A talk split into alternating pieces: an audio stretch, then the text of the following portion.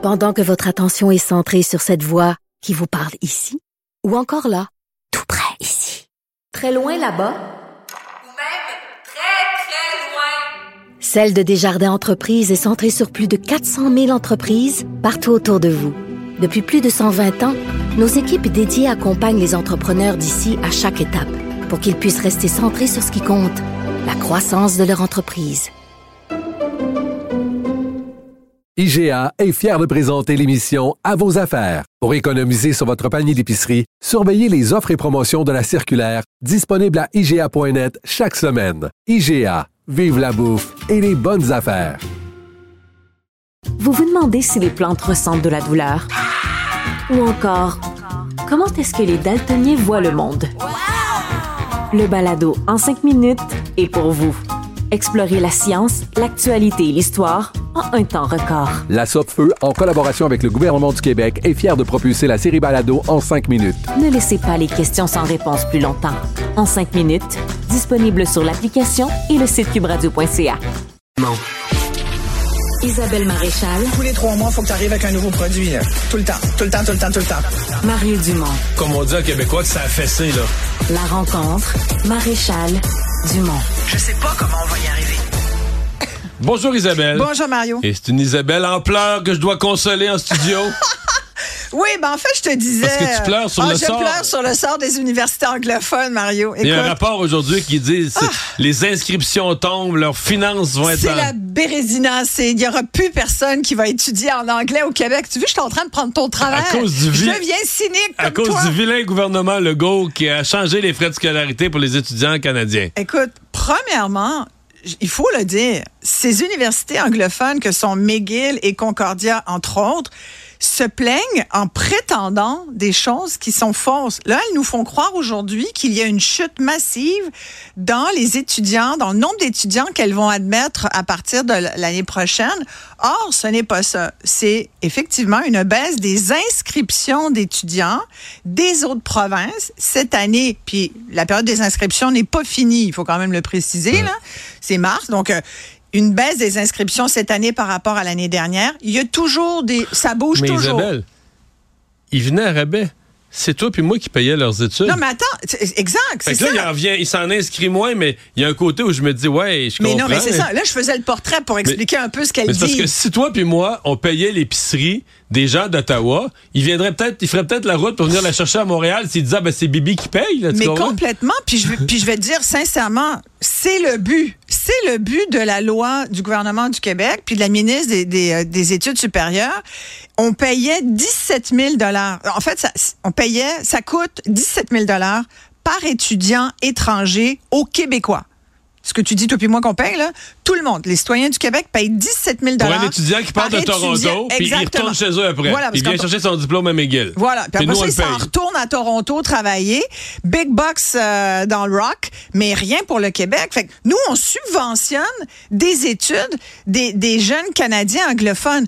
C'est correct, je trouve. c'est- Mais, mais Et jusqu'à faisant, ça parle bien qu'anglais au centre-ville de Montréal, aussi à cause de ça, parce que c'est ça aussi le, corollaire, là. Écoute, pas moi pas là-dessus. C'est rendu, c'est même plus juste bonjour hi. C'est bonjour hi suivant ex. Écoute, on se peut plus.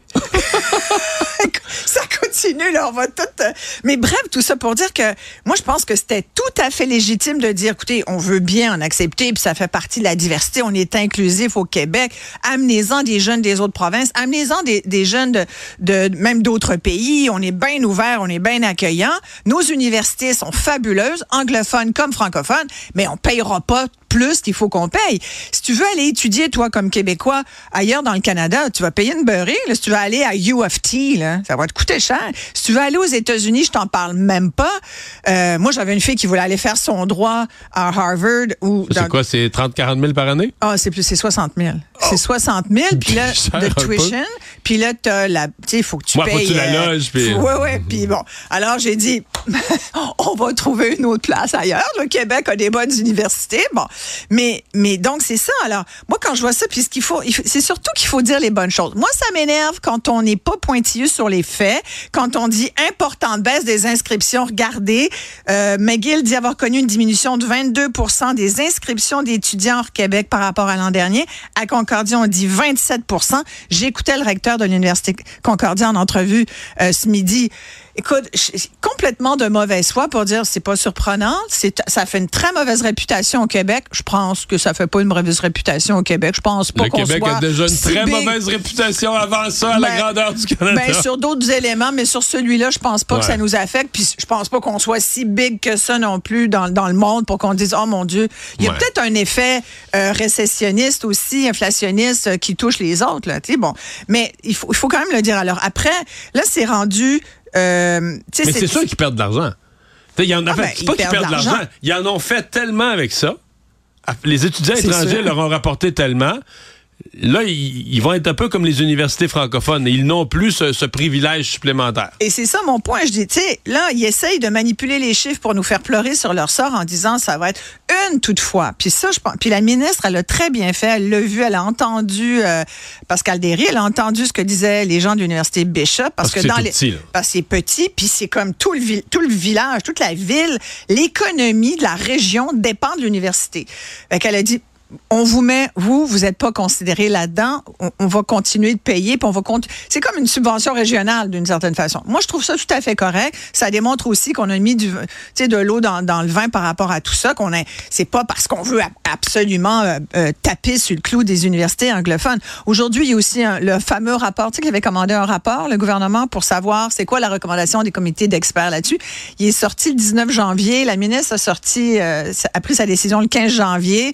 Fait que là, il y en a qui commencent à dire elle n'a pas respecté la décision. La décision était défavorable à ce que le gouvernement a fait. Sauf qu'entre-temps, elle a quand même réduit. Tu sais, ça devait être beaucoup plus sévère que ça. Fait que donc, je pense que On a un compromis. on a un compromis. Puis ce qu'il faut surtout, c'est qu'on devrait beaucoup plus s'inquiéter du sort des universités francophones qui sont sous-subventionnées depuis des années. Il y a eu des livres qui ont écrit là-dessus. Il y a des experts qui sont intéressés à la chose.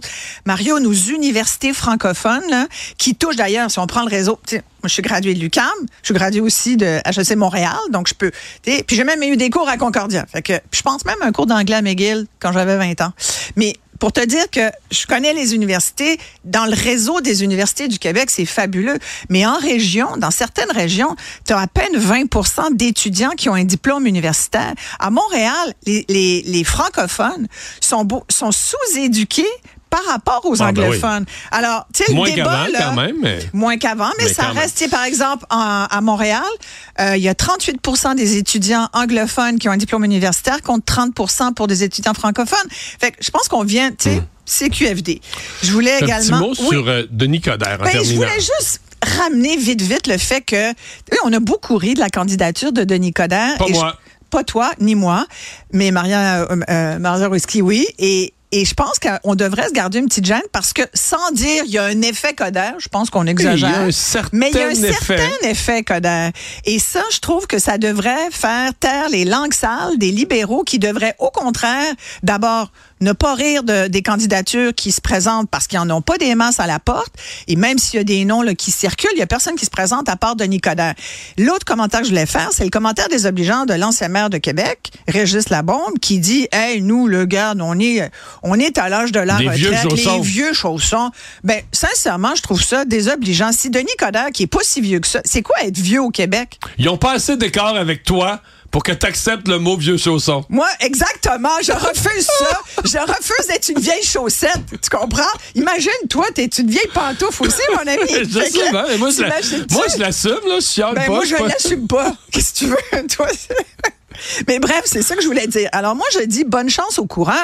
Et puis, si j'étais un libéral, je dirais, bon, ben, ça fait une semaine qu'on, même pas depuis trois jours qu'on parle de nous, je serais comme tout énervé. Non, Là, mais là, attends un petit peu. On dira ce qu'on. le- la partie du sondage où on simule ce Ouais. que serait une élection demain matin Écoute. avec Denis Coderre comme chef libéral. 21% Ils ont à 21% avec Ouais. la CAQ à 23 Ouais. Donc là, t'es à deux ça points. devient, Ben, là, t'es re- t'es ouais. revenu dans le game, là. Ouais. Ouais, je me souviens quand même qu'à l'époque, quand, euh, on- quand on a dit ça y est, il n'y a plus de parti libéral, il était quand même à 25% Ça veut dire que c'est pas, c'est pas, un, Non, c'est non, pas, une, c'est pas une vague codère. Puis, puis c'est hypothétique, Oui, c'est sûr. hypothétique, il est pas encore. Mais c'est juste les pour dire. sondages, ça veut- on, on peut bien en prendre. Je, je repensais à un sondage où, je sais pas si tu te souviens, à l'époque de la course à la chefferie du Parti québécois, Paul Saint-Pierre Plamondon, il était en de On le connaissait même pas Écoute, son nom. il y avait cinq, tu demandais aux électeurs, il était prêt à voter pour Guy Nantel à 38% puis PSPP, c'était 5% alors, tu sais, ça- Ouais, faut en prendre faut un essai, rester, mais euh, moi, je pense que euh. Denis, Denis fait sa job, puis il y a l'effet notoriété. C'est pour ça qu'il y a de plus en plus de personnalités qui vont, en tout cas, qui sont,